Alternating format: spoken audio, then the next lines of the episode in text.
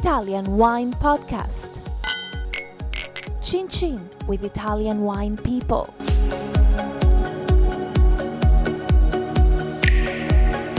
Hello, this is the Italian Wine Podcast. My name is Monty Waldin, and my guest today is Gelasio Gaetani d'Aragona. Welcome, Gelasio. Good morning. Uh, how are you? I'm Nice pretty good. You're looking pretty relaxed. Yeah, I'm As fine. usual? Just arrived now to to Verona. Actually, from England, uh, from your. Well, you're lucky to have escaped. Well done. Yeah. Yeah. so, um, tell me about um, your your career, what you do. You're closely associated with Tuscany. You know all the wineries. Everybody in Tuscany knows you. Haven't yet met anybody involved in wine who doesn't know of you. What do you do, and and how do you do it? At this point of my life, I would say when I go around in the wine world, like today, in is the first day of in Italy. Uh, at the end, is uh, I'm still curious to see what's going on uh, in this world. and uh, as uh, my life began as a wine producer, I when I was very young, I was um, in Montalcino. My family was making Brunello di Montalcino. My father. Then I followed his uh, for quite a few years. So when did you when did you start, or when did he start with Brunello? but it was uh, the first vintage was 90 s- was 1970, which for Brunello di Montalcino is like to say the historical first period uh, because before that, uh, I mean, the denomination was in 1966. So, and then uh, So there were only about 20 producers then, weren't there? yeah, we 23 were maybe? Only um, Biondi Santi was, let's say, the inventor of the, the the way of making Brunello, and then we were, I think, ten producers: Argiano, Il Poggione, Poggio alle Mura, that then became uh, Banfi. Villa Banfi, and uh, Lisini, and the lady. I think she must be. I mean, I hope she's still alive, but she was quite old uh, at the time. So was, uh, let's say, the historical time of Brunello. So many things has happened uh, in the Brunello area, Uh, and at that time Brunello was not like it was now. Which now to speak about Brunello is as to sp- uh, of Montalcino is as to speak about mm, Bordeaux, the, mm, the greatest area in wine area in the world.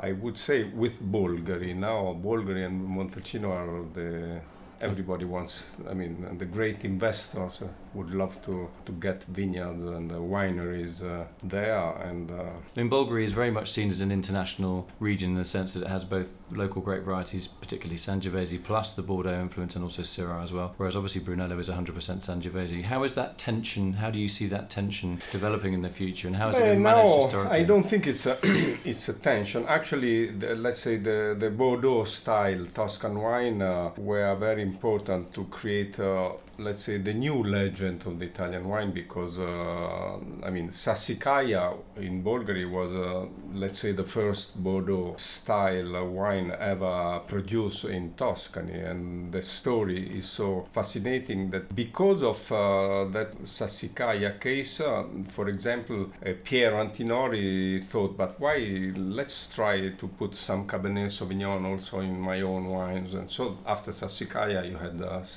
Solaia Tignanello and uh, this let's say the Bordeaux emulation uh, brought to the renaissance of uh, Toscan uh, wines with, you know, America get crazy for Robert Parker, get crazy for, he was, uh, I mean, Bordeaux is still the benchmark of, now it's, a, let's say, it's a, a moment where all the new generation of Italian producer are going back to the traditional varietal in order to find uh, something uh, that nobody other have and so i mean uh, Nobody can copy. Yeah. yeah and so now uh, because it, italy became now it's quite famous all over the world so uh, now we are, it's a new comparing to the time i was in my 20 i mean it's a new era and probably another new era will be when uh, when China or when all the Asiatic will be the real uh, buyer also of Italian wine. Do you think the old days were more fun? Like when you were a kid, growing up in Dublin, Brunello was not a world famous wine. It was a deserted No. area, wasn't it? No, I think the what is very fun uh, for everybody is when you are uh, young.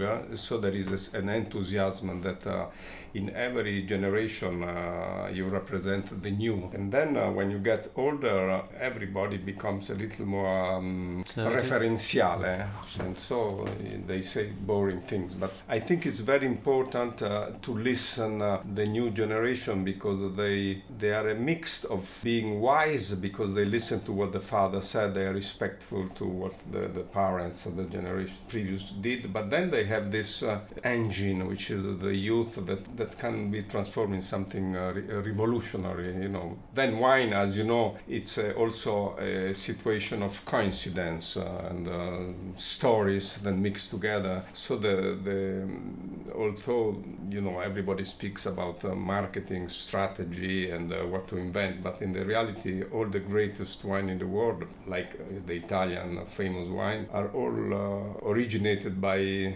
accidental uh, Chances, yeah. yeah, like uh, the Sassicaia was just because uh, the old Marchese Incisa was in love uh, with Bordeaux wines, and so he tried to plant some Bordeaux grapes in uh, in his. I mean, land, uh, and then uh, so you know, wine is you learn everything. I still have I learn a lot every day, and then I try to make uh, also some business out of this because uh, somebody believed that I am. Um, a guru in wine, but in the reality, I'm a good wine drinker.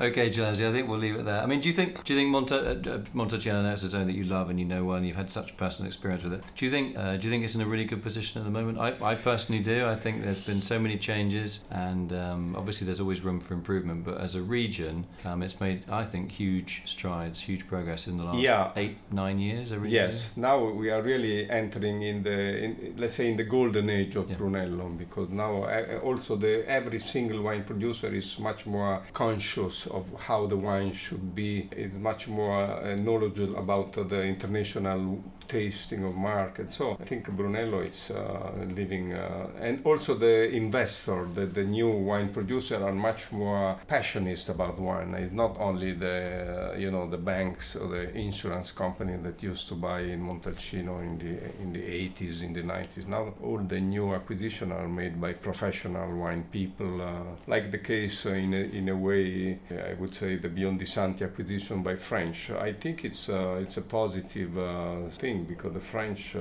you know, it's a big company, luxury brands. Aspirational, isn't it? so everything is uh, thanks to the work of so many people. I would yeah. say now uh, at least uh, three generation of uh, four, if you consider the old contadini. Yeah. The old the old uh, I mean uh, countrymen peasants. Yeah. them, I, I think to people like Pacenti, Yeah. Baricci, that Yeah. now they must be dead. I think. Yeah, Nello recently passed. Yeah, Nello passed Yeah. away, but uh, but I think there is still uh, there is still uh, comparing to Bordeaux, for example, uh, Montalcino still has to develop some um, maybe some structure within the consorzio, some um, anyway Step by step. Step by step. We're in Italy, so yeah, we are in Italy. yeah. Plus, we began uh, 30 years ago to make Mm. good wines. Uh, if we go back uh, and we compare to the French, they they started uh, 300 years ago. So we just have to wait a little bit. Gelasio, it's great to see you. You are the best dressed man in Italy. Thank you. You know, You you, you know, I don't know, I'm not. No, but I, you know, you just, I mean, if, if you didn't have any kind of career in wine, I'd sign you up as a top model. You know, you just have a um, presence about you and uh, very elegant, and uh, you combine sophistication with this kind of devil may, you know, like, almost like you've washed up from a desert island, right? And then you won't think, oh, this who's this hobo that's washed up on a desert island, and then you start talking Latin and poetry and all the rest of it. So you're a man of contradictions, but a great conversationalist. Thank you very uh, really- much. really- so nice to bump into you today, and thanks for coming on the podcast. Thank you. And Thanks. I hope we see you again during the Vinitaly. Thanks, Gelazio. Thank you. Campione, champion. Grazie, fantastico. Grazie a te. Follow Italian Wine Podcast on Facebook and Instagram